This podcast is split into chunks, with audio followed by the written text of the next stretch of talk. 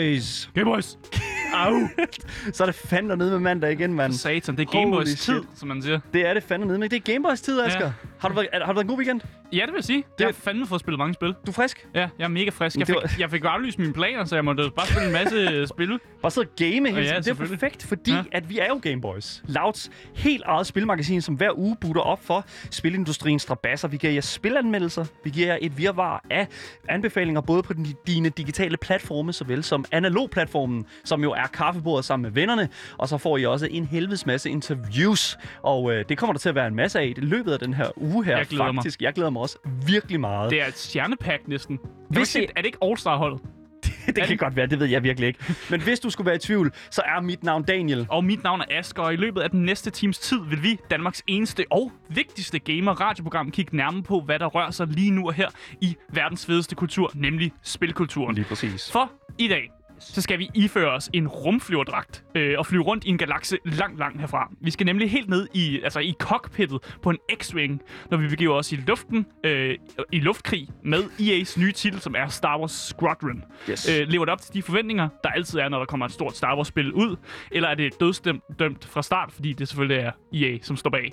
Øh, så I kan sætte jer til rette i cockpittet og finde jeres bedste flyvepartner. Øh, altså måske en stor Wookie kan I finde sammen med, øh, fordi du lytter til Gameboys.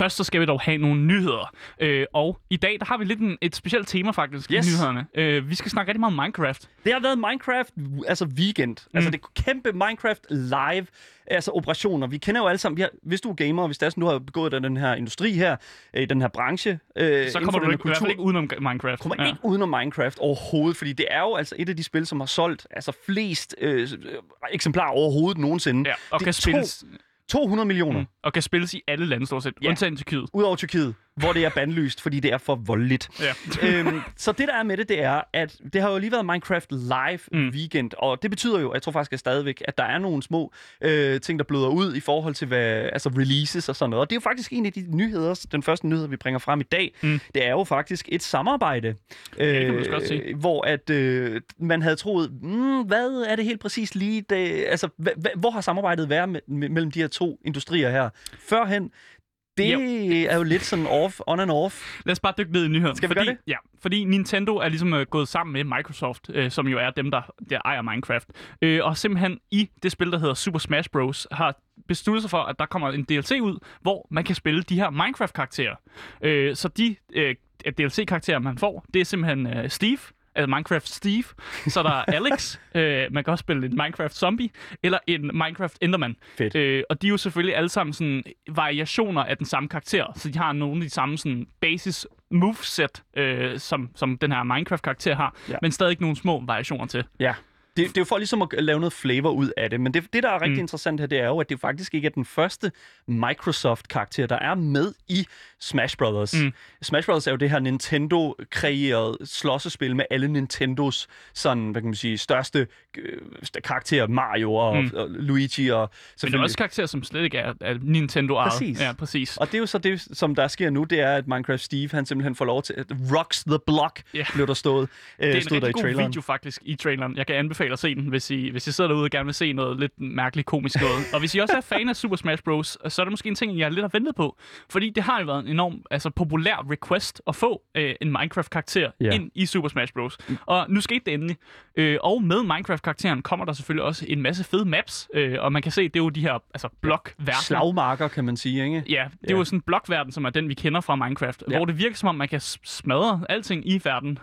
Lige præcis. Og der er, også- en anden ting, der også er med det, det er jo, at øh, de her baner her tager sig efter de her biomes, de her områder mm. i en almindelig Minecraft-verden. Så en er en savannebane, og en anden er en øh, sådan, hvad kan man sige, sådan vandbane, og nogen er bare sådan en helt almindelig skovbane, øh, og i en grotte og sådan noget. Jeg synes, det er fedt. Det er vanvittigt nice, mm. at de har taget så meget æstetikken på sig. Ja, og de her karakterer, de vil altså være til at finde øh, den 13. oktober, øh, hvis du ejer det, der hedder et Ult- Ultimate Fighter Pass Ja. Volume 2.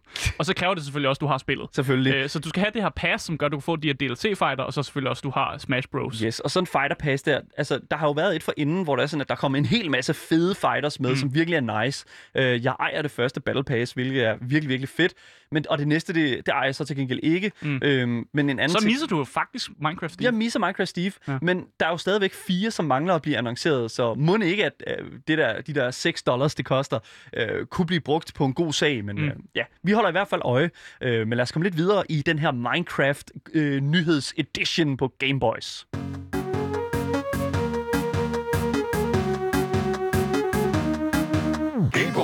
Ja, fordi vi fik nemlig også luftet fra en, øh, fra en ny opdatering i Minecraft. Og hver gang der ligesom kommer en, en opdatering frem i Minecraft, så er det jo noget, vi bliver nødt til at snakke om.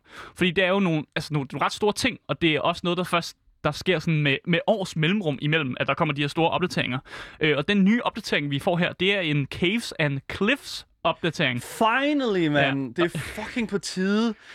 Og det, nu siger jeg det med sådan, men det er fordi, at en ting, som der har været i Minecraft, det er Mm. jo, at, ja, det ligger i navnet, der er masser af miner. Ja. Og det har været altid sådan, fra starten af, synes jeg, det har været meget sådan, altså tomt i de der grotter der. Altså, det Mm. har altid, dynamikken har været meget den samme, og det er super ærgerligt, fordi der er simpelthen rum til så meget udforskning inden for det område. Altså sådan, nogle gange kunne man godt komme frem til de her ravines, som mm. er de her lange, øh, store, åbne områder under, under jorden i, i en almindelig Minecraft-verden. Mm. Øh, men der manglede bare lige lidt mere. Men Mojang har simpelthen været ude og hjælpe os, der har ventet på den opdatering, og simpelthen indført den her Cave and Mm. Cliffs update. Ja, det er lige Vanvittigt. vigtigt at sige, at den først kommer ud i sommeren øh, 2021. Men stadigvæk, så vi skal lige vente et godt stykke tid på det. vi ved, den kommer. Ja, og det er det, som vi ved, jeg den synes, der er så fedt, fordi... Og vi har jo også fået forluftet altså, på nogle vildt fede ting. Ja. For eksempel så kommer der, der kommer til at være fucking bjerggeder. Bjerggider! Altså jeg bliver nødt til at sige, at det er mega fedt. Woo! Og de her bjerggeder, de kan hoppe, åbenbart hoppe mega højt, og så kan de også sådan lige lave sådan et godt skub,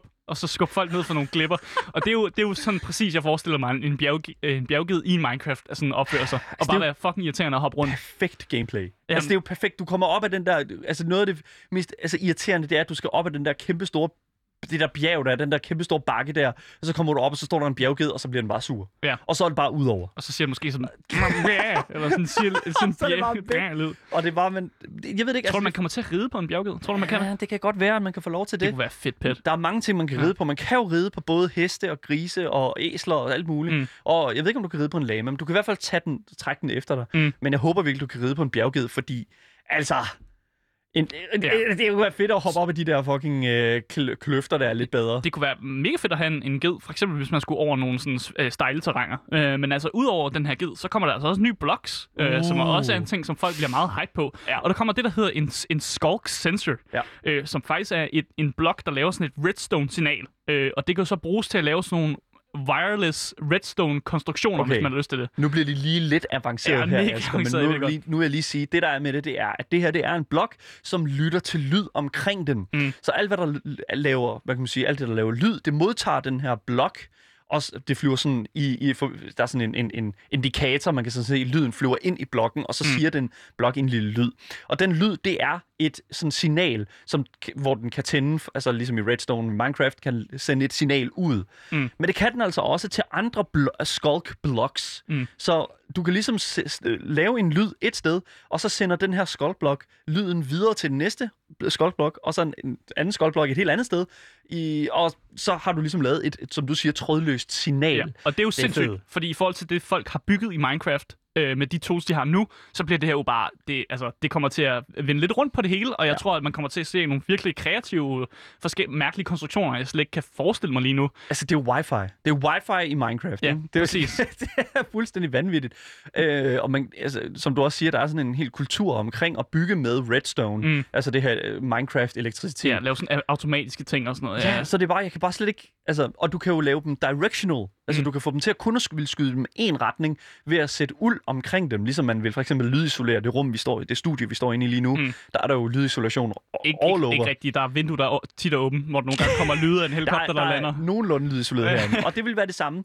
Men med Skulkblokken kommer der også en ny fjende. Mm. Og øh, lad mig bare sige, The Warden. The Warden, Ja. fjende, den fjende, den tager, har samme øh, hvad kan man sige, game mechanic, gameplay mechanic, at den opfanger lyd, Mm. Og den er blind. Så den, hvis du laver meget lyd nede i en grotte, så ved den præcis, hvor du er. Men hvis du sniger dig rundt, så ved den ikke, hvor du er. Og det du er kan jo, ret interessant. Ja, og du kan jo sådan bruge, i uh, traileren ser vi, at du kan bruge de her øh, snebolde til sådan at kaste væk fra dig, så den går efter dem, Smart. og så kan du ligesom flygte væk, og de ser ud til at være rive rimelig hårdt, øh, give rimelig meget damage, øh, så det er Okay, rimelig så man fedt. kan ikke bare gå og, og hugge på den med et, et godt svær, Kan du nok godt, men altså, fordi Der- det vil være min taktik. det lader til, at den virkelig, altså, den ser også stor og ulækker ud. Altså, jo, jo mere damage den tager, jo hurtigere bliver den. Så du bare bliver, det bliver Men jeg er bare virkelig, ked, virkelig jeg er ked at sige det, Dan, men jo, mere, jo større ulækker den ser ud, jo mere har jeg lyst til at hamre på den. Jamen, det, det, Det- det, det lyder som en Asker-ting, det der. Det, Jamen, lyder det ikke som en, det en, en, en, almindelig ting, det ved jeg ikke. Ja, men udover det, så er der, der kommer endnu flere blocks, der er blevet annonceret. Der Ja. kommer til at være de her stalactites og staglamite blocks, Oh. øh, som jo egentlig er en måde at lave. Det er jo sådan en, et, en bjergblok, eller det er sådan en lille en, en tapik, som kommer enten Ja. ja. opfra eller nedefra. Og det Ja. er det, der er forskellen på en stalactite og en staglamite. Ja. Men de gør så, at du tager ekstra fall damage, hvis du falder ned på dem. Og det gør jo faktisk, at du kan lave pit traps. Eller du kan lave sådan en lille trap, hvor der er de her st- sådan stalke- stalagmites nedunder. Og så når man falder ned, så falder man ned i pikkene. Så man Det kan lave en klassisk Indiana Jones fælde. Jamen, det er så fedt. Altså, det, de, det er jo det, Mojang kan, dem der laver Minecraft. Altså, de kan simpelthen se, okay, hvad kunne være fedt at lave med noget så vanvittigt som en almindelig, altså sådan staglamite. Mm. Og så, altså, de viser det også i traileren, at de får en masse zombier til at, sådan, at falde ned på dem og dø. Og jeg, oh my god. Man kan lave nogle fede traps, og du kan også Så ødelægge dine, dine venners humør, Ja. tror jeg, med sådan nogle traps. Det er Øh, så det ser ja. jeg også frem til. Men der kommer også til at være copper, cop, copper ore, som er en ny ore, de har tilføjet. Og den kan for eksempel bruges til at lave en uh, lightning rod block. Øh, og så kan man ligesom fange lynet med de her lightning Ja. rods. Det er fedt. Mega fed. Man kan også få øh, det, der hedder crystal geodes. Jeg, jeg udtaler Geodes. alt det her forkert. Crystal, Crystal Geodes. Ja, øh, og der kan man for eksempel bruge det til at lave et teleskop. Ja. Øh, og det, det henter jo faktisk lidt til, at, at der er stjerner. Oh, og måske, mås- Nu, nu skal vi lige passe på, fordi at, at nu uh, Asger han har lige taget sin sølvpapirshat på. Så Ja. lad os lige høre, hvad, hvad siger du så? Ja, jeg har taget en sølvpapirshat på, fordi når de har laver teleskop, ikke, så henter det jo mod, at man kan kigge op på nogle stjerner. Ja. Er vi enige om det? Det, med det, til den det kan, du kan også kigge langt væk. Ja, Det præcis. Stjernerne er også langt væk. Ja, præcis. Ikke? Hvis man kan se stjerner, og man kan se andre planeter, kunne man så i teorien få en update, hvor man kunne rejse til andre planeter? Åh, oh, come on, mand. Ja. Nej, hvorfor Ja. skulle du... Det er alt for avanceret. Jeg, jeg er klar på et Mars biome om fem år. Syv år måske. Men 10 det findes år, jo allerede, alt det der. Og det er jo en ting, Jamen, som det er der jo også... har-. Men ja, lige præcis, og det er jo en ting, som der har været rigtig meget øh, tale om, når at øh, Mojang kommer ud med nyt indhold, så er det jo indhold, som de har taget fra modding-scenen, altså det indhold, som fansene laver til Minecraft. Mm. Det kan man jo, det er open source på den måde. Så andre fans, de sidder jo og laver indhold til Minecraft. Og meget af det indhold, det kigger Mojang på og siger, hey, det er meget fedt, det tager vi lige med. Mm. Og jeg ved ikke, om de er med ind over og kreerer de her ting her, dem der laver modsene. Jeg håber det lidt, fordi at, altså, ellers så er det sådan lidt, hey man, det I har lavet, det er mega fedt, det tager vi lige. de er i hvert fald ret gode til at lytte til communities, Ja. og det er jo også det, de gør. med- De har de her, altså, den årlige øh, afstemning, hvor de faktisk stemmer om, hvad, hvad de vil gerne vil have, at, øh, eller hvor de spørger fans, hvad de gerne vil have implementeret Ja. i spillet. Ja. Øh, og det blev jo så faktisk den her Caves og Cliffs update, der blev valgt til sidste afstemning.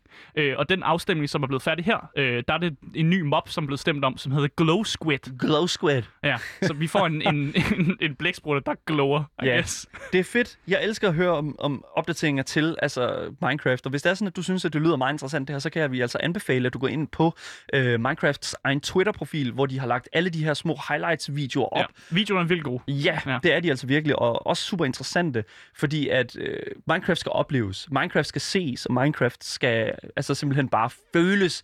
Øh, det bliver dybt lige pludselig. Jamen det er det, fordi at Minecraft er en virkelig, virkelig, øh, altså meget specifik oplevelse, som man er nødt til at prøve. Og sådan er det, men jeg ved heller ikke, altså alle og enhver fucking, det er- ejer en kopi af Minecraft, ligesom Skyrim. Så det er whatever. jeg synes, det er fedt. Øh, super kudos til Mojang og lytte til deres, øh, lytte til deres brugere. Jeg er Mm. rigtig, rigtig glad for flere nyheder omkring det her spil. Ja, det er godt at høre. Game Boys.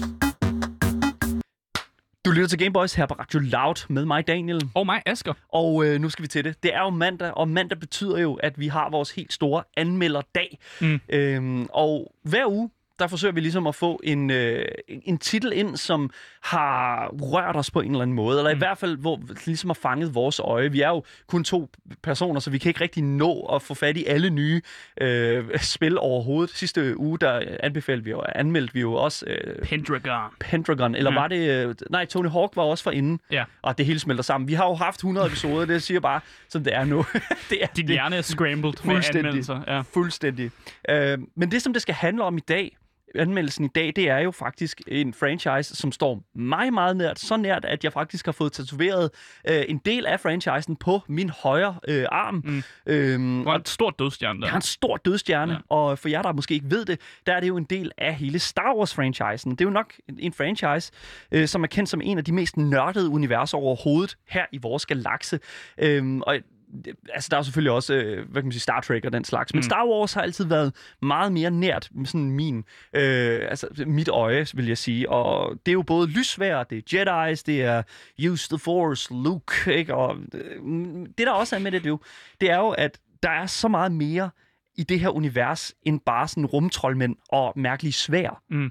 Hele historien om de her to sider, galaksens øh, rebeller og imperiet, fortsætter jo lang tid efter de her første tre film af New Hope, Mm. mm. The Empire Strikes Back, Return of the Jedi. Men også lidt før jo. Og også lidt ja. før. Men det, der er med det, det er jo, at, at der er 30 år imellem mm. øh, Return of the Jedi og øh, The Force Awakens, Ja. med øh, altså de nye der, De nye trilogi. de nye trilogi, Ja. den nye trilogi. Øhm, og det er jo 30 år, hvor der er en masse historier, der bliver fortalt, som, øh, ja, som man kan sige, som filmene, altså sådan noget som for eksempel Mandalorian kører lige nu, i det Mm. tidsrum rigtig interessant. Men rigtig, rigtig meget af den her franchise bliver altså også brugt i spilverden, og øhm, det, som jeg, vi skal snak- det spil, så ja, nu har vi lagt op til det i dag, Mm. øh, rigtig, rigtig lang tid, også i flere måneder forinden. Mm. Vi har selvfølgelig talt om det her spil rigtig meget. Øh, det finder jo sted i det her univers, i den her tid, den her 30-års tid, for vi skal nemlig tale om Motive Studios og deres Space Dogfighter-spil. Ja, vi skal jo tale om det længe ventede Star Wars Squadrons.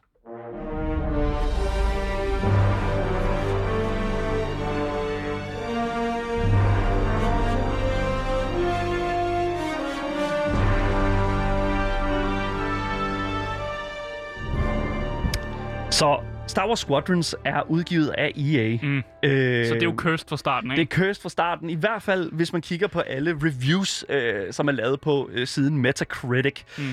Altså, det er jo review bombing, det vil jeg sige, som det er. Og du kan ikke rigtig komme uden om, at du kan ikke rigtig komme uden om, at det her spil her er, hvad det er. Det Mm. er et Star Wars-spil, som er produceret af EA. Eller ikke produceret, men i hvert fald Ja. udgivet af Og det er jo også det, vi skal lige have det i mente. Fordi når vi siger EA hele tiden, så er det jo faktisk ikke dem, der har udviklet det. Nej, For det er jo præcis. dem, der hedder Motive Studios. Yes, og Motive Studios, det de har lavet førhen, det er faktisk en anden øh, Star Wars-titel, Star Wars Battlefront 2, sammen med DICE.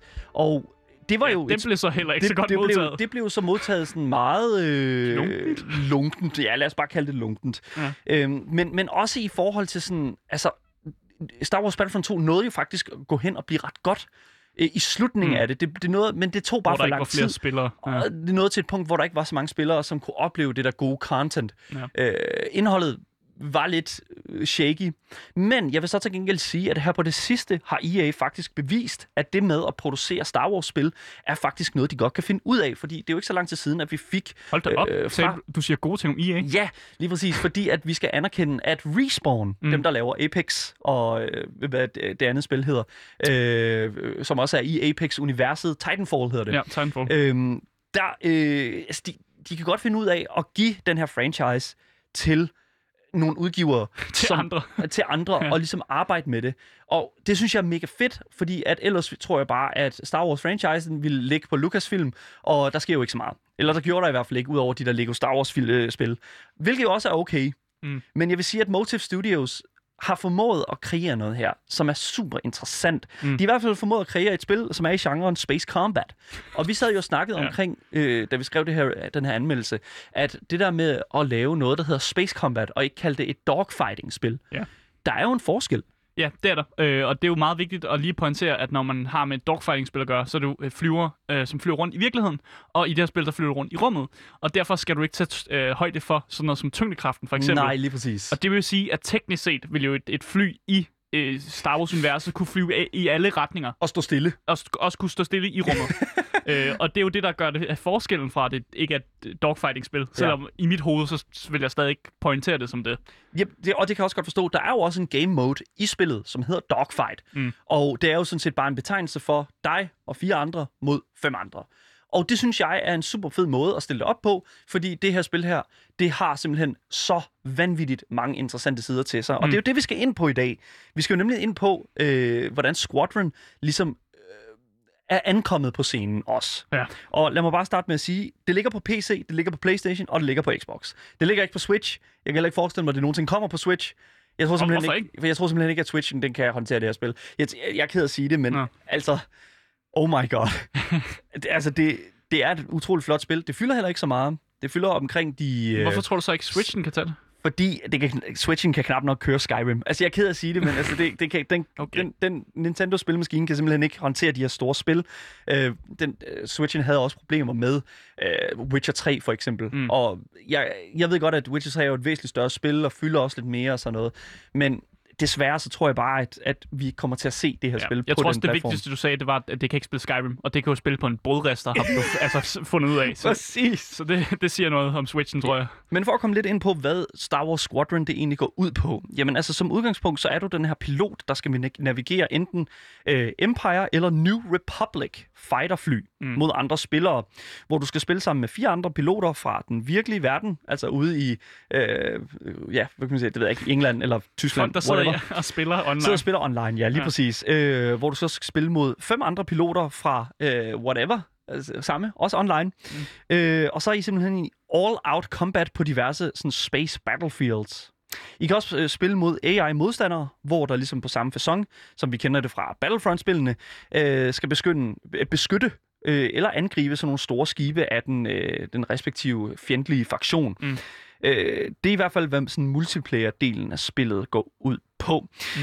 Øh, Men for eksempel, hvis det er sådan, du så også øh, umiddelbart begiver dig ind i hele den her singleplayer-oplevelse, så vil jeg sige, at historien, i, altså i, historien i spillet, er jo, at du skal skifte imellem øh, at spille de her to sider. Mm. Empire og så den her nye, nyligt formerede New Republic, efter at dødstjernen og hele imperiet bliver destrueret.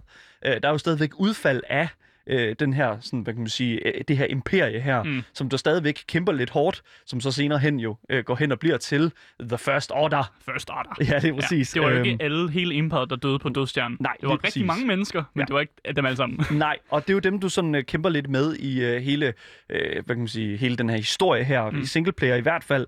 Øhm, og der skal du ligesom skifte imellem at høre om den her sådan hårdt kæmpende New Republic, og selvfølgelig også det ødelagte Empire. Men øh, det kommer vi selvfølgelig ind på, øh, når vi kommer til sådan narrativet i historien. Fordi jeg kunne godt lige hurtigt tænke mig at sige, at jeg det er, nærmest, det er nærmest sådan en disclaimer, det her. Mm. Sådan, altså, jeg er en kæmpe stor fan af Star Wars. Ja. Og det skal Og- man også have i mente, for du er jo faktisk biased, så Jeg er kan man biased. sige. Jeg, jeg kommer til at, altså det her, den her anmeldelse kommer til at blive set igennem rosenrøde briller, Mm. fordi altså, jeg elsker det her univers, og det skal jeg altså tage med ind, når I hører, hvad jeg siger. Øh, jeg prøver at forholde mig lidt objektiv, men, men jeg kan bare heller ikke undgå at blive lidt varm om hjertet, når jeg hører musikken, når jeg hører om de her karakterer, når jeg ser interiøret i de her skibe her. Der er nogle ting, som, som trækker mig i en mere positiv side, og det skal I bare vide, Mm. når, jeg siger, når vi snakker i, øh, i fremtiden om spillet. Men når man går ind i den næste del af anmeldelsen, hvor vi skal kigge nærmere på indholdet gennem gameplay, narrativet og selvfølgelig den visuelle og samt lyds, lydmæssige design øh, side af spillet. Vi skal nemlig øh, kigge på Motive Studios og hvad de har inkluderet i det spil, vi anmelder i dag, Star Wars Squadron.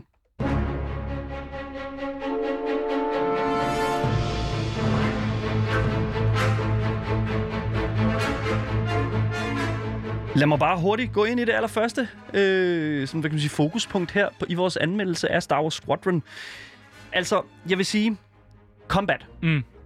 Gameplay er jo, gameplay er jo alt Det er det alfa og omega. Alfa og omega i Ja. videospil, i hvert fald i, i, i, mine øjne, vil For jeg sige. nogen, ja. For nogen. I hvert fald for mig. Og det, som jeg vil sige, det er, at den største del af det her spil her, det er klart combat. Mm. Al- Øh. altså, er der andet end combat? Ja, det er der. Okay. Men, det kommer vi ind på. okay, okay. Lad os starte med at tage, tage fat i combat. Øhm, det, altså, gameplay i Star Wars Squadron er meget overvældende ved første øjekast, og jeg brugte omkring 80% af min tid med Squadron på at finde ud af, om jeg skulle bruge mus eller tastatur, eller om jeg skulle bruge min controller. Ja. Altså min Xbox controller. Fordi som jeg har det har jo på. været en del af kritikken faktisk. Fordi at øh, selvom du var rosenrød med dine briller, så har jeg jo ligesom prøvet at kigge på, okay, hvad siger kritikerne? Hvad siger de negative reviews? Hvad siger de derude? Ja, hvad siger de derude? Udover selvfølgelig at kalde EA for kommunister, øh, som, som faktisk er en del, en del mennesker, som siger det. Det er der en del, der siger. Det forstår jeg ikke. Men så siger de jo også, at, at controlsene er totalt fucked. Uh, det er svært at finde ud af, om man skal spille det her på keyboard og med mus, eller om man skal bruge en controller. Uh, og så er der jo også folk, der har spillet med det, der hedder et Ho- HOTAS, som er sådan et, et, et cockpit controller. Ja, det er en forkortelse af et eller andet HOTAS, men det er sådan, det er sådan et handheld, øh, sådan, hvad kan man sige, joystick. Forestil jer at kigge ind i, ind i en helikopter, sådan en cockpit, og så Ja. har I den der sådan håndhold. Den kan man også bruge som controller, og det er også folk, som er ked af det, at den ikke virker særlig godt til det her spil. Fordi man skulle tro, at det næsten var skræddersyet øh, til sådan en controller. Øh, men det er det åbenbart ikke. Det er åbenbart dårligt implementeret, øh, siger de fleste. Det er fuldstændig rigtigt. Øhm, men jeg vil også sige, at jeg, det tog mig noget tid at finde, finde frem til det, men jeg synes faktisk, at at hele den sådan oplevelse, hele den sådan øh, den navigation igennem øh, for det første det, deres øh, milelange øh, button mapping, mm. altså i forhold til sådan hvad der er øh, koblet på hvilke knapper og sådan noget, det kan du gå ind og redigere og alt muligt. Men altså at skulle læse alt det igennem og prøve at få det til at hænge sammen inde i spillet, altså der vil jeg bare sige at det tager rigtig lang tid. Så det du- tager så, så- lang tid. Du brugte del af dit, sådan, altså din, din spil på faktisk bare at finde ud af, altså at, at lave ordentlig button mapping. Og det er jo det, fordi at, ja, det gjorde jeg. Mm. Men i takt med det, der følte jeg også, at jeg lærte en masse omkring, hvad altså, hvor at alle de her knapper ligger, og hvad der er smartest at gøre i kampen. Og du sidder jo og prøver alle de her ting af, så det er sådan ind og ud af mappene, og ind, altså, øh, spille lidt online, spille lidt singleplayer, og så ligesom prøve at få det til at, at, at sidde lidt tættere, og sidde lidt tightere. Og til sidst, i løbet af, ja, jeg har brugt 10 timer på at perfektionere, fuldstændig at hone mig ind, virkelig fin slibe øh, mine sådan, hvad kan man sige, control, øh, controller øh, evner i det her spil her. For jeg Mm. endte op på controlleren. Og det gjorde jeg, fordi at jeg synes for det første, en del af combat er jo også det der med, at jeg skal skyde andre fly ned. Og på mus, der kunne jeg simpelthen ikke få det til at fungere i min hånd. Jeg prøvede noget, jeg prøvede at sætte øh, følsomheden ned i musen, øh, men, men, men det, det, det blev bare aldrig helt i den sådan... Altså, det blev bare aldrig helt det, som jeg havde, havde forestillet mig. Mm. Så hver eneste gang, jeg sådan satte følsomheden ned, så var det sådan lidt for lavt, og så var det lidt for meget, og så øh, pludselig så skulle man bruge meget mere museplads. Det blev sådan helt øh, getting over it øh, oh, oh museplads. my god. Øh, og, det, og det er sådan lidt sådan... Det- Du sidder sådan lidt i den der stol der og tænker, ah, det, det, det, det er sgu ikke godt nok på tastatur og mus. Så vi har fundet noget negativt faktisk, du har at sige om det her spil. Nå ja, ja, der er negative Ja, okay. ting. Det skal ikke øh, komme med at sige, at jeg ikke kan sige noget negativt omkring EA's øh, produ- produktioner. Men altså, det der er med det, det er, at når du så finder den der controller frem, mm. Og du så får, det, får styr på, hvordan du drifter, hvordan du øh, styrer hele den der sådan, navigation i forhold til at putte power til de forskellige ting, øh, i, i flyet, shields, øh, våben eller, øh, hvad kan man sige, øh, sådan engines, så kommer der ligesom en sådan rigtig, rigtig fed sådan, øh, teknik i dine fingre. Mm. Og det tager faktisk ikke så lang tid at få det ind, øh, ind i motor, altså, motorikken i dine fingre. Og så sidder det der bare, og så Mm. begynder du altså bare at kunne meget mere i de der dogfights der. Og det er altså netop det, som, som jeg synes, der er interessant. Men det tager altså også en lille smule tid at finde det rigtige skib. Mm. Altså de her forskellige øh, rumskibe, som du kan flyve rundt i og, og øh, bruge til din fordel. Og der findes nogle forskellige skibe, øh, Forskellige som, typer, ja. forskellige typer, som alle sammen er en del af hele det her øh, Star Wars-univers. Og man kender jo dem. Man kender den første ret godt på, fra Rebel-siden. Det er jo den her TIE Fighter, eller som øh, man også kan kalde den en X-Wing, Mm. øhm, som jo er, har de der vinger der, der former et X. Og det er sådan en ret almindelig type, øh, sådan meget versatile, men man jo kalde det. Øh, den kan lidt af det hele. Den er meget defensiv, den er meget offensiv, den har også noget speed. Den er meget sådan det der, sådan, du ved, alt, Mm. alt er i midten. Ja, og Luke, han havde vist også en X-Wing. Ja, lige præcis. Ja. Og det er rigtig, rigtig fedt. Øhm, men øh, der er også en anden en, som er nemlig den der TIE, øh, TIE øh, Interceptor, som er en A-Wing. Og det var faktisk den, som jeg endte op med at spille allermest. En A-Wing. En A-Wing. Det er Laver en, den så et A med sin... nej, ja, den, den, er sådan, den er spids i fronten, og den er sådan en mindre type af de her fighters her. Og jeg Mm. synes, det er meget interessant faktisk, at jeg fandt frem til den, fordi jeg troede, at øh, TIE Fighteren ville være meget mere mig, men jeg endte faktisk op med at sidde i den der A-Wing meget oftere, fordi at den er så lille, den er så god, den har så meget øh, øh, maneuverability, Mm. hedder det i spillet, hvor du simpelthen kan manøvrere det her skib her på, altså på en femøre, og når du har folk i røven, som du har tit i det her spil, her, der flyver bagved dig, så er det altså bare alfa og omega at kunne forvente dig hurtigt og få udraderet dem hurtigere, end de udraderer dig. Mm. Det, der dog er øh, det negative ved det, det er, at selvom at den har høj maneuverability, så kan du altså øh, ikke beskytte dig særlig meget i det her skib her. Der er, nemlig ikke særlig meget hull, som jo er sådan, hvad kan man sige, din base damage, altså sådan selve skroget af, øh, hvis den går helt ned, så springer du i luften. Den er lavet papmaché, er det, du prøver at det sige? er det. Den har heller ikke særlig mange shields, altså der har ikke et, et særligt godt shield heller. Et godt skjold, ja. Nej, så det er virkelig, der er de her ting her, som du skal holde øje med øh, midt under combat, mens at du navigerer dig igennem. Der er meget at holde øje med faktisk Mm. under combat, og det er også det, som du i de der 10 timer, der er i starten, lige skal blive rigtig god til at sidde og, og holde øje med, Mm. øh, når du flyver rundt i de her skibe. Men Øh, udover A og X-Wing, Yes, hvad er så der har så du ellers? også en TIE Bomber, eller en Y-Wing, en Y-Wing. Ja. Øhm, og det er sådan, den der, sådan, den har sådan nogle, nogle tanke på siden, Mm. øh, og sådan bagud, og ligner sådan lidt, et- den ligner et U. Er det en big boy? Det, eller et Y hedder den. Ja, det, det, den er lidt større, og den er faktisk ret fed. Jeg har dog ikke spillet den særlig meget, så det er en lidt mere chunky boy, Mm. øh, som, som man kan kalde den. Og det, det er til dem, som kan lide en lidt mere sådan robust øh, tank øh, følelse i spillet. Den er ikke så hurtig, men den er sæt dernede. Den er meget, meget shields, meget HP, Mm. øh, godt skrov og sådan, og kan virkelig... Den kan tage øh, nogle hits. Den kan tage nogle hits, og Ja. kan også, den kan også godt skyde. Og det synes jeg er Det fedt. håber jeg, at den kan. Ja, det kan den. Men det kan den sidste faktisk, og den sidste class af de her, øh, øh, hvad kan man sige, Ja. øh, rumskibe her. Rumskib, ja. Det er nemlig support-klassen i det hele, og det er altså den, der hedder en TIE Reaper eller en U-Wing. Mm. Og det er altså den, der kan sende sådan nogle repair drones ud til andre, altså dine holdkammerater, og den kan ligge, øh, den kan sådan stunne øh, andre spillere og sådan noget. Den har sådan meget mere sådan utility.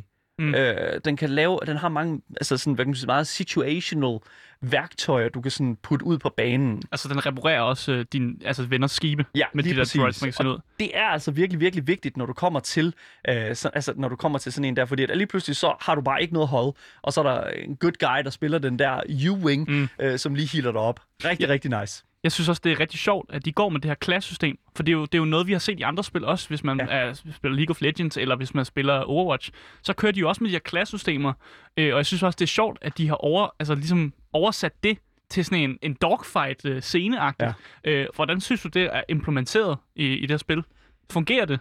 Der mangler virkelig, virkelig en, en form for, altså sådan, altså det, der mangler en form, øh, der, en, øh, der mangler noget i øh, hele den her sådan 5v5 øh, sammenhæng, Mm. som der gøres rigtig godt i sådan et spil som for eksempel Counter-Strike. I Counter-Strike, der har du jo der har du altid mulighed for, uanset, du behøver ikke kigge på folks navne, du skal bare kigge på folks farver i Counter-Strike. Mm. Hey, blå, du skal altså lige gå på B. Det mangler der lidt i, øh, i Squadron, Star Mm. Wars Squadron. Du føler dig ikke rigtig som et team, eller Det, hvordan? nej, det gør du altså virkelig ikke. Og det, jeg, prøvede, jeg spillede jo sammen med en af vores øh, gode venner, som også har været med her på programmet, øh, Richard, som også er en stor Star Wars-fan. Og øh, vi spillede sammen, og vi manglede virkelig at finde ud af, øh, vi manglede virkelig sådan på den der scanner, der sidder inde i cockpittet, Mm. øh, en anden farve eller sådan noget. Hvor er min ven? Ja. Og det mangler der altså virkelig. Hey blå, hey gul, hey rød. Der mangler sådan de der forskellige farvedestinationer, hvor man kan tage hen og sådan lige sådan, du ved, fordi der er kommunikation i spillet. Der er de der voice com i multiplayer, mm. hvor at man kan sidde og, og kommunikere til hinanden, men det bliver bare det bliver bare shit talk, fordi at det er sådan, der er ikke nogen god måde at, sådan at sige, hey, øh, du skal lige komme hen til mig, fordi banerne er jo et kæmpestort område, og så mangler man lige kunne se på radaren, okay, han er den vej. Så det lyder som et multiplayer-spil, hvor man er ret meget alene. Det er sådan ja, lidt den følelse, jeg har. Ja, det er Så- så... sådan lidt, det er lidt World of Warcraft-agtigt, øh, i, i hvert fald i den format, men, mm. i det format, men, men jeg mangler bare lige lidt, øh, og det, altså, super, det vil være så super nemt at lave. Det vil være så nemt at lave. Mm. Og bare øh, det, at give folk nogle andre farver, og så bare holde fjenderne røde på den der radar, der sidder inde i cockpittet, så er det løst, fordi så kan du ligesom sige, hey mand, øh, rød øh, mangler hjælp, han har en på halen, okay, Mm. fair nok, eller gul, så flyver jeg hen til gul, i det område gul er. Altså, det hjælper bare så meget. Måske også en visning af, hvor support er. Hvis du for eksempel har lidt liv, så ja. Kan du øh, ligesom øh, flyve over mod sin support og få lidt healing den vej. Ja. Øh, det vil jo også være mega fedt at implementere det. En anden ting, som der også er med det her spil her, det er jo, at det, som vi snakker om, det er jo et stort multiplayer-spil. Mm. Og en, en ting, som, som jeg også vil sige til folk, der kommer ind i det her spil her, det er, at det er enormt hårdt at komme ind i. Altså, mm. som jeg sagde i starten, altså, det er virkelig, virkelig overvældende. Og nogen er bare bedre til de her type spil end andre. Mm. Og jeg kom ind, og jeg blev bare, altså, jeg blev bare fuldstændig altså wiped out til at starte med. Du bliver til space dust rigtig hurtigt. Yes, der er virkelig mange forskellige skillniveauer i de her, i de her i hvert fald online matches, og der kunne jeg godt bruge en, sådan en skill group, mm. som, altså en, en inddeling i skill group, ja. det er måske ranked, En jeg god står og snakker om. Ja. Ja, ja, en god matchmaking, men, men en bedre ranked. Jeg er ret sikker på, at ranked ikke engang er en ting endnu, øh, som vi stadig venter på. Og der føler jeg lidt, at jeg mangler lidt det der sådan entry-level Mm. skill group, hvor det er sådan, man lige kan få lov til at sådan, spille med nogen, der er lige så shit, som du er. Og det, det er der ikke endnu. Så forvent, at du bliver fuldstændig wiped out. Det er der nogen, der kører rigtig godt med. Øhm, og, og Men er det ikke en nederen oplevelse at komme ind i et spil og bare blive tørret rundt? jo, specielt når man tænker på, at de her death, altså du er død i 20 sekunder. 20 mm. sekunder føles som lang tid, når du er i en, i en high-octane battle. Altså virkelig intens øh, kamp. Og øh, nu, jeg, jeg, i starten synes jeg, det var lidt lang tid at være død, men senere hen, da jeg ligesom følte, at, at når du når du får nogle kills, Mm. så føler du faktisk, at din fjende er ude af spillet i, i, i lang nok tid til, at du kan få en, en, en, en fordel i den her kamp her sammen med dine venner. Og det synes jeg faktisk er vildt, vildt godt. Mm, det er jo næsten faktisk en hel videnskab med det her med, hvor lang tid folk er døde. Fordi det giver jo en, en, en sensor af, hvor vigtigt dit liv egentlig er, og hvor meget du har lyst til at ofre dig selv i et spil. Ja. Og hvis du er død længere tid, så vil du gerne hellere måske stikke af fra en kamp, hvis, øh, hvis du ser, at du er ved at dø. Jeg vil også lige sige, at i forhold til voice chat, og sådan i forhold til med dine teammates, altså lige nu er det bare et shit show. Lige nu er der ikke noget kommunikation. Lige nu er det bare, altså fordi der er ikke nogen grund til det, fordi folk kan ikke rigtig finde hinanden, og sådan, det er lidt åndssvagt. Øh, men, men det kan også godt føre til nogle ret sjove situationer, mm. hvor at jeg spillede for eksempel med en britte, som var altså virkelig, virkelig klassisk britte, øh, virkelig foul-mouthed, eller sådan virkelig, han, havde virkelig, han manglede virkelig sæbe i den mund. Men det var fucking sjovt, han var rigtig northerner. Ja. Øh, og vi spillede sammen, og vi spillede på maps, øh, baner sammen online, hvor at, øh, at det bare sådan, ja, øh, vi, vi havde problemer med at finde hinanden, så det bare sådan, okay, jeg er dog shit one, og du er dog shit two, ikke? Det er ligesom på rigtig Star Wars manér, sådan uh, Rogue Leader, Rogue One calling in, og Rogue Two calling in. Og så er det, altså, det, det er sådan en, den lingo der, man ligesom får med hinanden, og der Mm. bliver bare kastet sindssygt mange sådan vildt grineren øh, Star Wars prequel, altså fra 1 til, til 3 øh, referencer ud, sådan for eksempel, hvor Anakin Skywalker, han kører i den der, øh, det der, hvad hedder det nu, øh, ta- Now, øh, this is pod racing. Pod racing, ja, lige præcis. Der, Ja. ja. der siger, siger Anakin jo på et tidspunkt, I'll try spinning, that's a cool trick. og så er der, det bliver bare råbt ud sådan noget der hele Åh. tiden. Var der også folk, der var sådan, oh, now this is pod Ja, racing. lige præcis. Der er bare virkelig meget af den slags, og det synes jeg er mega fedt. Jeg elsker voice chat i sådan nogle spil her. Ja. Og øh, altså, det, det, det kan få en meget mere sådan taktisk øh, tone, hvis de tilføjer, for, hvis de tilføjer det, som jeg sagde før, med, med de farver der, og sådan lidt mere sådan designering af, hvor folk mm. er. Men lige nu, der er det altså bare et hot mess. Hot mess. Ja. En ting, som der er øh, ikke så stort hot mess, men måske stadigvæk en lille smule hot mess, det er altså singleplayer-delen af øh, combat. Det føles meget nemmere end multiplayer. Mm. Øh, når du spiller mod en AI, eller en, spiller mod en, en, en computer, så i hvert fald i story mode, Mm. der føles det en lille smule nemmere at, at, skyde de her TIE Fighters ned. Men er det ikke også, fordi de gerne vil have dig til at, ligesom, at learn the ropes? Jo, og det er rigtig meget historien, der gør det, så jeg vil faktisk anbefale folk, øh, der kommer ind i det her spil her, bare spille historien igennem. Øh, fordi de lærer dig rigtig meget omkring hele den her drifting med dit, øh, med dit øh, rumskib og sådan Mm. noget. Altså, du, du får lige de der sådan pointers der omkring, hvordan du flipper igennem øh, objectives, hvordan du flytter skjoldet fra for, front til, til bagved, hvordan du navigerer rundt med at give power til våben, så du kan fyre hårdere, eller skjolde, øh, power til skjolde, så du, du kan ligesom få skjolde Mm. øh, hurtigere ladet op og sådan noget i kamp. Den, de, de fortæller, det, en- det, det føles lidt som en Mm. lang tutorial, og det synes jeg også lidt af det, som der er med det. Øhm, medmindre du spiller online mod en AI. Mm. Den AI, du kan spille mod i online, det er, de, de har, altså den AI, den rammer præcis hver gang. Ja. Du er fucked. Og det, det er alt for svært. Og jeg ved ikke, altså... Det er også bare... nogen, der kritiserer det for. Ja. De siger, at den AI, den har en aimbot. Altså, den, at den, den kan bare ramme dig, uanset hvor du flyver hen. Ja. Og den er svær at undgå. Men en ting, som der også er med det, det er, at hele den her sådan... Hele, hele den her idé om, at, at... Fordi meget det kommer også ned til, hvordan du putter dit loadout ud. Og Mm. når jeg siger loadout, så kan, det- betyder det, at du kan gå ind i hvert eneste skib, både på Empire og Rebellion øh, siden, og ændre, hvad for nogle våben dit, din, dit, dit rumskib har, hvad for en type engine, altså øh, hvad for en type, øh, hvad hedder det nu, øh, motor, som der er i din... Altså du kan ændre alle mulige ting ved de her skibe Mm. her, og øh, kan ligesom swappe imellem, om øh, du vil angribe øh, skroget mere, eller om du an- angribe øh, skjoldene mere. Fordi det, øh, det er forskellige våben, du bruger til det også. Mm. Så du har iron cannons, og så har du øh, bare almindelige sådan, øh, standard laser cannons. Mm. Og Iron Torpedoes. Og iron torpedoes, ja lige præcis. Og det er, jo, det er jo sådan nogle ting, hvor man skal gå ind og lege lidt med, hvad man synes er interessant at, at bruge mm. i de forskellige. Og det tager altså også bare lang tid at komme ind over det. Jeg vil sige, at his, øh, altså sådan single, selve singleplayer-delen er en lang tutorial, ja, men der er også nogle ret interessante dele af det, som jeg synes, øh, som jeg synes man skal have med. Mm. Fordi der er altså... Øh, der er det her med, at der er nogle ting, man bare ikke lærer, mm. uden at, at, at spille noget practice, og uden at gøre de her ting. Og det, hvis det er sådan, at du virkelig vil være god til det her spil, så bliver du nødt til at gøre det. Mm. Hvad er det for nogle ting, man, man lærer, som man måske ikke vil lære, hvis man bare sad med det selv? Drifting. 100% drifting. Drifting, drifting. Altså drifting er alfa og omega i det her spil her, som jeg sagde før, det der med, hvis du har en bag dig, så er du simpelthen nødt til at kunne øh, navigere uden for det. Øh, singleplayer øh, fortæller dig også omkring, hvad det er inde i dit skib. Øh, en ting, som den går igennem rigtig, rigtig meget. Det her med, sådan, hvor er dit boost? Hvor er, fordi det hele er øh, heads-up displays inde i skibet, som du skal sidde og holde øje med. Mm. Og det er fucking fedt. Det er virkelig fedt. Men det vil jeg komme ind over inden under øh, billedet og vis, det visuelle design. Mm.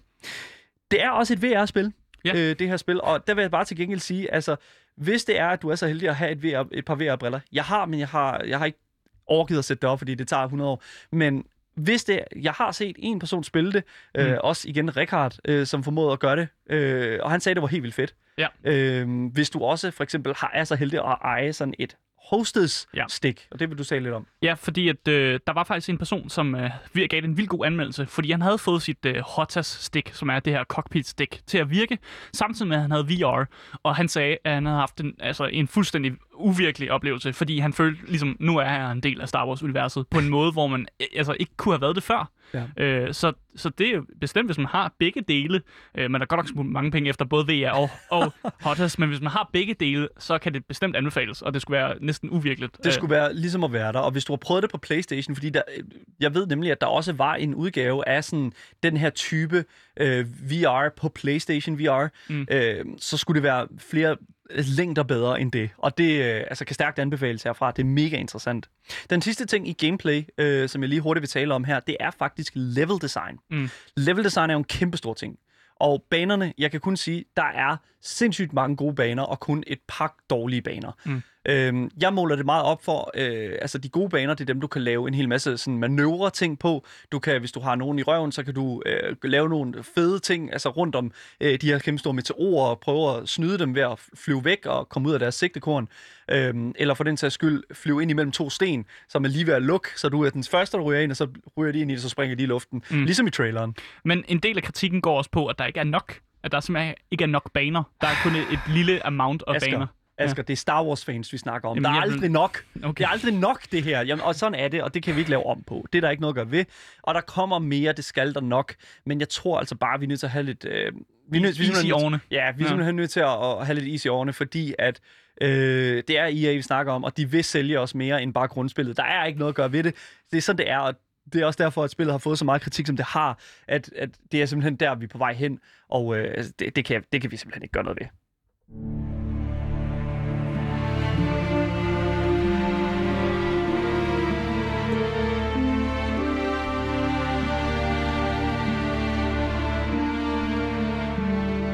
Ja, du lytter til Gameboys her på Radio Loud. Med mig, Daniel. Og mig, Asger. Jeg holdt lige for lang pause der. Ja. Men øh, faktisk meget hen af, hvad vi skal til at snakke om nu. Fordi vi skal snakke om historien, vi skal snakke om narrativet, Mm. vi skal snakke omkring hele grundlaget for den her, øh, det her univers, altså i hvert fald det her spil. Jeg er så klar på, at du bare giver mig øh, hele Star Wars-historien. Det nu. kommer jeg ikke til at gøre. Jeg kommer Øv. kun til at give dig nogle øh, små pointers, fordi det er en relativt lang historie. Men det, der er, sker, det er, at singleplayer kommer til, øh, starter ud lige efter Alderaan er blevet destrueret, og det er jo prinsesse Leias hjemplanet. Øh, Darth Vader, som vi også alle sammen kender, Ja. har øh, givet ordre til at skulle jagte alle de her øh, flygtninge fra Alderaan øh, øh, ud omkring i hele øh, sådan, hvad kan man sige, øh, galaksen. Og øh, her er du som Imperial, Imperial Trooper ble, fået, fået til opgave at skulle ud og jagte nogle af de her øh, Rebel scum, Ja. Øh, Rebel scum. ja, som, øh, som gemmer sig på den her planet. Øhm, men det, der også sker, det er, at øh, det hele går tæt. som, ja, fordi at der er nemlig en deserter øh, i den her Imperial Fleet. Øh, det er ham her, Captain Lyndon Javes. Øh, Javes, tror jeg, han hedder. Øh, Mm. og, øh, eller Harvest, jeg er ikke helt sikker. Øh, og han deserterer simpelthen og øh, hjælper derefter øh, The New Republic, som de jo hedder, og med at simpelthen give dem pointers til, hvordan det imperiets øh, skibe og hvordan deres taktik typisk er. Øh, hvilket jo faktisk gør, at de har en kæmpe fordel over for imperiet i virkelig, virkelig lang tid. Mm. Og det er altså der, hvor du som Echo Squadron, øh, som du er jo en del af, Echo Squadron øh, på rebellernes side, øh, er en del af og skal modkæmpe imperiet. Og det, det, der er med historien også, det er, at du ligesom swapper imellem de to historier. Så først så ser du lidt fra New Republic side, og så ser du lidt fra imperiets side. Men Og- Daniel, Ja, hvem er nu, hvis jeg bare gerne vil skyde Rebel Scum? jamen så må du bare nyde, altså øh, så må du bare nyde imperiets side meget mere. Men det er jo ikke fedt. Jeg vil Men- kun skyde Rebel Scum. Sådan er det. Nej, Sådan kan det gå. Nej. Der, der er ikke noget at gøre. Sådan er det. Det er Asger, det her. Asger, han græder simpelthen så meget hver eneste gang, der er, "Nej, jeg vil have det på den her måde. Og sådan er det altså også med rigtig mange Star Wars-fans. Øv bøv, sådan er det bare. I kan ikke gøre noget ved det. Historien er skrevet. Lær at leve med det. Øhm, Jesus. det, der så sker, det er, efter hele den her opening-scene her, det er altså, at der går fire år. Og øh, det er altså øh, efter Return of the Jedi, så den sidste film i den første trilogi. Øhm, og det er simpelthen her, hvor at du simpelthen... Altså, imperiet er smadret. Øh, af, Stort set. Stort set. Der er stadig lige lidt brudstykker, og det er dem, der prøver at få kontrol tilbage. Og det er også dem, øh, som du ligesom styrer i den her historie. Øh, her sidder du så og ligesom skal igennem sammen med alle, altså alle de her øh, Echo Squadron, øh, spille sammen med dit, øh, dit team i single player, og så simpelthen øh, udradere hele den her historie, hele den her, øh, det sidste del af imperiet. Hvilket jeg også synes er rigtig interessant at se sådan imperiets side af, fordi Mm. vi, i de filmene, der så vi dem jo bare som ah, bad guys. Ja. Og det synes jeg er mega nice, at vi får lov til at se dem i en lidt, et, et lidt andet lys. Ja, Ja, og fordi- det synes jeg, historien giver, gør med til. For de er jo faktisk underdogs på det tidspunkt. Ja, Man ser dem altid som sådan kæmpe store, og de har mega mange styrker og sådan noget. Men på det tidspunkt i historien er de jo faktisk lille bitte. Ja. Øh, og det er jo interessant. Historien er helt okay, men Motive har ikke lagt energien her. Og det er mange, der synes, der er meget kriminelt. Kriminelt. Sådan er det, fordi Ja. vi har jo et med altså, så stort historietungt univers at gøre, så det er sådan, det er. Men når alt kommer til alt, altså, der ligger en masse flavor der i. Det der chit-chat, der er imellem øh, karaktererne i singleplayer, når du sådan sidder og i dit skib og kan høre, de sidder og shit-talker hinanden og sådan noget, det er ja. mega fedt. Og det er mega in-universe, og det fungerer sindssygt godt. Jeg kan, ikke, øh, jeg kan ikke sige så meget omkring historien, for jeg har ikke færdiggjort den, men jeg ved, at for andre, at den har været lidt tam, men igen, det er svært at vide. Ja. altså umiddelbart, så vil jeg jo sige, at det, jeg har spillet af den, det har været in-universe, det har været op til standarden, og det er sådan set det eneste, jeg kan sige omkring historien.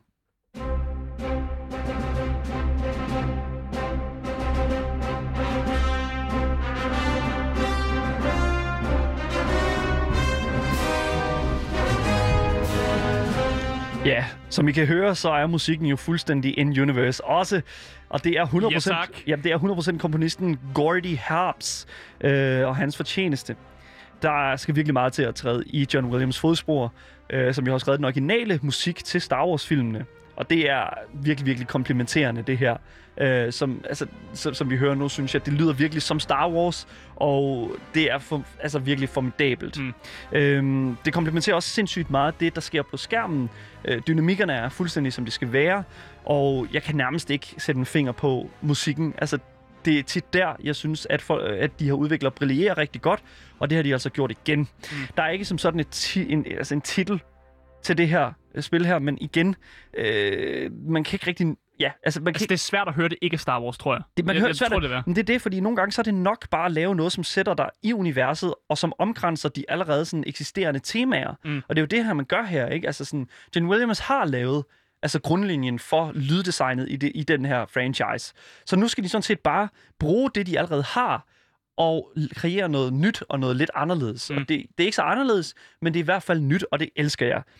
Øh, en anden ting, som jeg også er virkelig, virkelig glad for i det her spil her, det er altså også, at, at der er plads til den der stillhed, Mm. som tillader ambiensen. Og det er det, som jeg også lige vil hurtigt ind på. Det er, i, i mellem missionerne, Mm. der har du sådan en briefing-periode, hvor du ligesom skal høre om den næste, øh, den næste sådan mission, som du skal ud på med dit squadron. Mm. Og øh, det er jo selvfølgelig singleplayer, det jeg snakker om her. Og der er der tidspunkter, hvor at du bare står inde i den der briefing, det der briefingrum der, og kan høre alt, alle med computerne, der står og plinger, og måske en droide, og øh, en droid, og måske nogle folk, der lige står og snakker lidt, og sådan noget Star Wars lingo og sådan. Det fungerer vildt godt, og du er virkelig immersed. Jeg kan forestille mig, at hvis du er i VR, så er det altså virkelig nice at stå der og sådan at være inde i det der briefingrum og ude i hangaren, og kan høre altså dig, der letter, og høre alle de her knapper, der bliver trykket på. Og sådan. Det er virkelig, virkelig fedt. Mm. Øh, virkelig, virkelig godt lyddesign. Det eneste sådan, negative, jeg har at sige omkring det her, det er dog lidt øh, voice acting. Ja. Og det er altså ikke fordi, at jeg siger, at voice acting er skrald nødvendigvis, fordi Men det at gør du lidt. skuespillerne, skuespillerne bruger deres stemme godt, altså de gode voice actor. Det er bare den måde, som Motive har klippet det hele sammen på. Der er lidt for meget akavet stillhed sådan imellem linjerne, og jeg vil faktisk godt lige hurtigt spille et lille lydklip af noget øh, voice acting, der kommer her. It's a pleasure. I've been with Vanguard long enough for Gunny to trust me with second position, and she doesn't trust easily, especially those from imperial families. Well, everyone finds out sooner or later. Yes, unfortunately, my dear estranged family builds TIE fighters for the Empire. Ja, and man I kan, take man kan godt great høre det. delight At, Man kan øh, godt høre lidt, Ja. ja. altså, det, og det, der er sådan lige sådan det der mellemrum der, og det, det går bare igen igennem hele spillet. Og det betyder ikke så meget, når du er ude i, øh, altså, når du er ude i fronten og sådan skal, skal flyve i skibet og sådan noget, fordi der har du fokus på alt muligt andet. Men når du så lige pludselig lander på den der, du står ude i hangaren, og han står og kigger dig i øjnene, og det bare sådan, der går mega lang tid imellem den næste sætning, så er det bare sådan lidt, okay, det er det så lidt dumt. Man har Øhm, lyst til at spørge om sådan, er du okay? Ja, lige præcis. You having a stroke? så ja, det er lidt ærgerligt. Øh, men igen, en ting, der kan patches. Det er en ting, der kan fixes, og det synes jeg er mega, mega nice. Øh, det er også virkelig, virkelig et flot spil, hvis man skal kigge på hele den der, sådan det visuelle aspekt af spillet. Mm. Skibene er kreeret på så mange forskellige måder, øh, hvor at det simpelthen er in-universe også. Mm. Øh, det er så detaljeret. Inde i cockpittet ser jo helt vildt ud. Cockpittet er Ja. ja. simpelthen så fantastisk og øh, så detaljeret, og jeg kan ikke genfortælle det. Jeg kan, jeg kan kun fortælle skal jer- se det. Man Ja. skal se det. Der er så mange detaljer, og det er jeg virkelig, virkelig glad for, at øh, Motive Studios har sat sindssygt meget fokus på.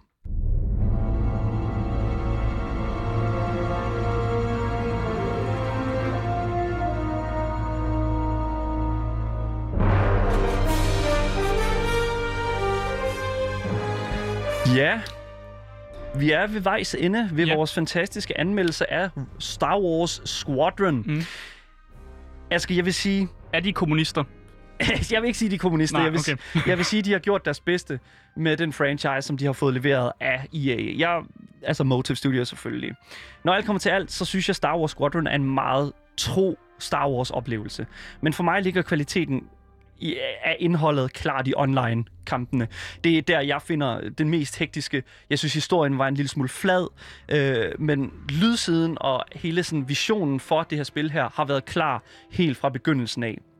Øhm, det er så fed en følelse, når du endelig får styr på de her controls øh, af de forskellige skibe, og endnu federe, når det viser sig igennem din kill score. Star Wars Squadron er et spil, som belønner dig rigtig, rigtig meget for at tabe de control-skemaer der. Mm. Men når det så er sagt, så har spillet stadig en masse problemer koblet til sig, som Motive Studios sagtens kan få slippet af øh, og få gjort pænere. Øh, men det skulle bare have været med, da spillet kom ud, men sådan er det jo med mange ting. Mm. Og det er jo også EA, så kan vide om alt det, som, oh. der er ikke slippet, alt det, som bliver slippet af, må ikke, at de bliver solgt til os senere. For hvis man læser anmeldelsen, kan man hurtigt se, at, at at, at der er, har været en review-bombing af det her spil her. Øh, det er stadig en ting, der sker med spil, og specielt EA-spillene. Men når alt kommer til alt, så synes jeg, at EA endnu en gang har bevist, at de faktisk godt kan finde ud af at give Star Wars-franchisen til nogle dygtige udviklere og producere en fed gameplay-oplevelse. Så det sidste så vil jeg bare sige, at jeg var meget tilfreds Øh, og jeg, men jeg synes alligevel, at folk burde vente lidt til enten at spillet falder i pris, eller det kommer på tilbud. For 40 euro eller 40 dollars er ret mange penge. Så det synes jeg, og det synes jeg desværre ikke, at spillet er værd helt endnu.